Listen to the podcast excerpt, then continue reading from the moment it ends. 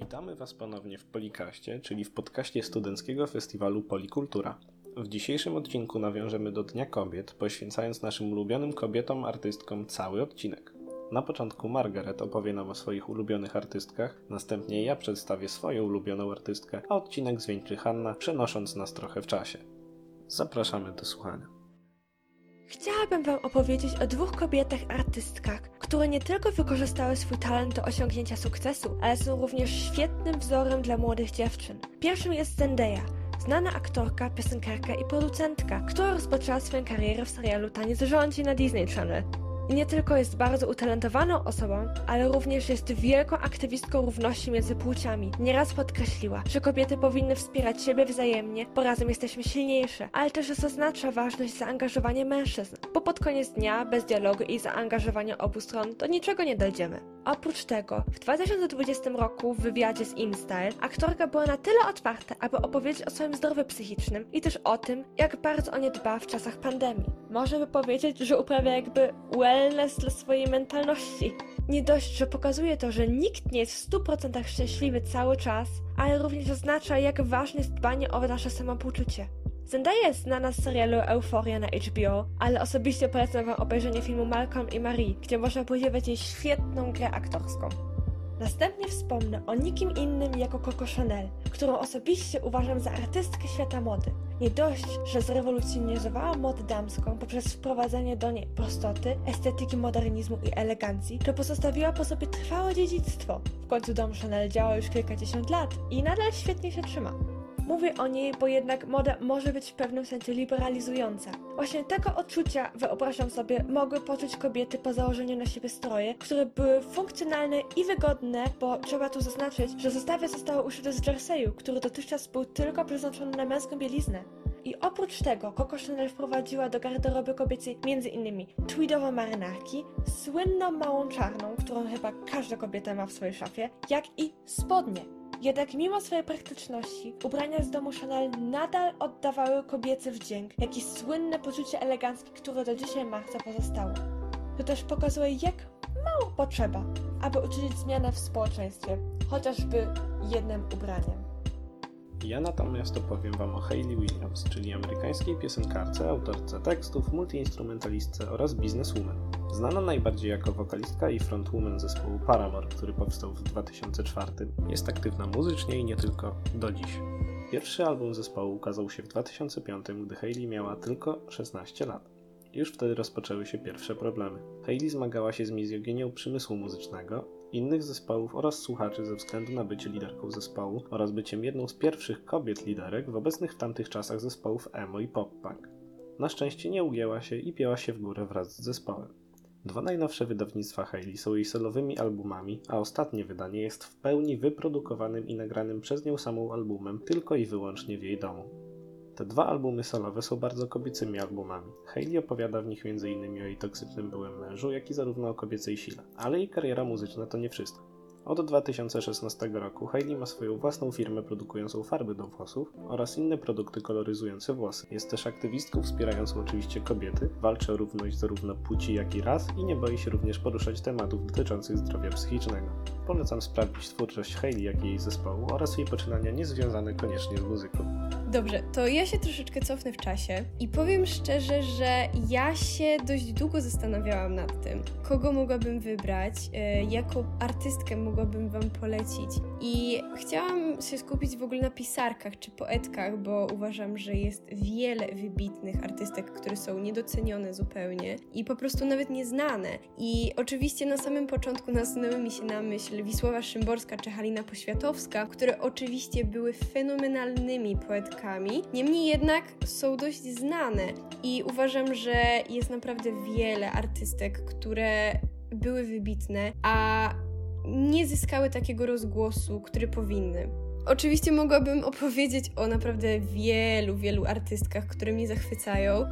Generalnie z przełomu dziewiętnastego i dwudziestego wieku i z dwudziestolecia międzywojennego szczególnie, e, ponieważ to są epoki, które mnie bardzo, bardzo interesują i fascynują. Dlatego może najpierw tylko rzucę na przykład nazwiskiem Poli Gojawiczyńskiej, która była pisarką w dwudziestoleciu międzywojennym, albo Gabrieli Zapolskiej, którą może znacie na przykład z Moralności pani Dulskiej. Ona żyła właśnie na przełomie dziewiętnastego i dwudziestego wieku.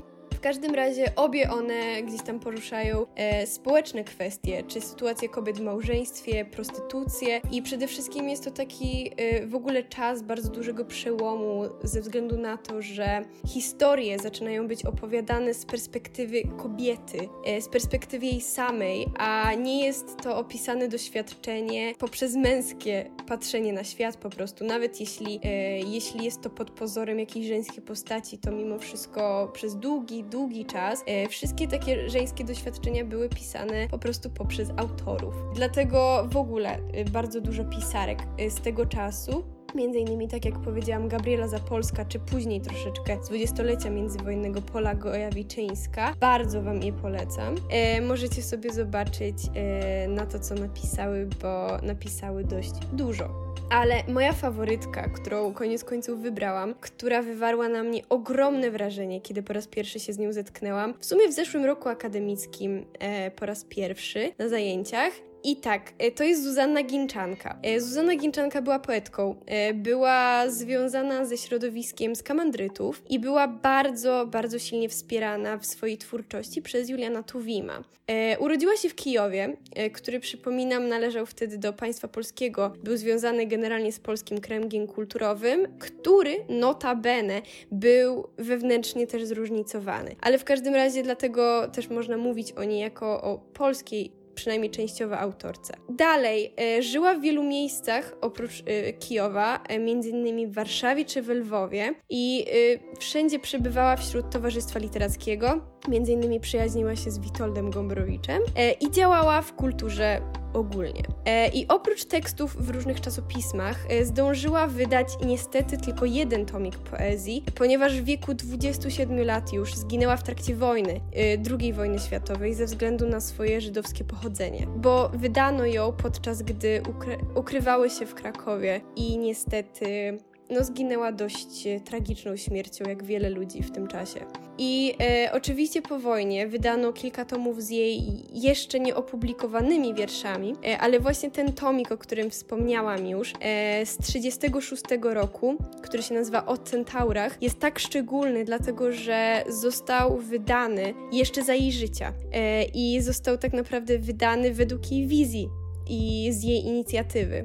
Oczywiście mogłabym się rozwodzić na temat tego tomiku, bo można o nim powiedzieć wiele różnych rzeczy, ale to, co uważam jest najpiękniejsze w tym, w tym tomiku, w tych wszystkich wierszach, w tych wszystkich tekstach, a przynajmniej to, co ja gdzieś tam interpretuję i czym ja się zachwycam w tym wszystkim, to jest taka wszechobecna afirmacja codzienności i też natury, która, która nas otacza, i taka bardzo niejednorodność poetycka. Jest troszeczkę spontaniczna, można by rzec nawet, i jest bardzo emocjonalna też, ale te emocje nie są wyrażane w taki, można by rzec, prostacki sposób, chociaż to też jest kwestia sporna, co to znaczy prostacki, a co to znaczy wyrafinowany. W każdym razie są bardzo pięknie opisane i mnie szalenie one zachwycają i naprawdę jest to bardzo piękna poezja i polecam wszystkim i polecam wszystkim po prostu poczuć to, co ja poczułam, kiedy po raz pierwszy się zetknęłam właśnie z Zuzanną Ginczanką. Jest to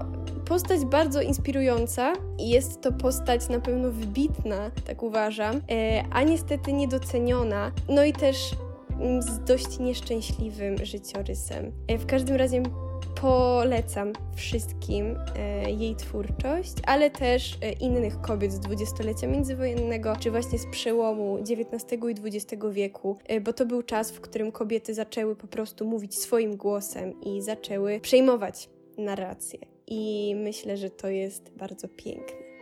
No i co? Dotarliśmy już do końca tego odcinka. Bardzo dziękujemy Wam, że jeszcze tutaj jesteście, że jeszcze nas słuchacie.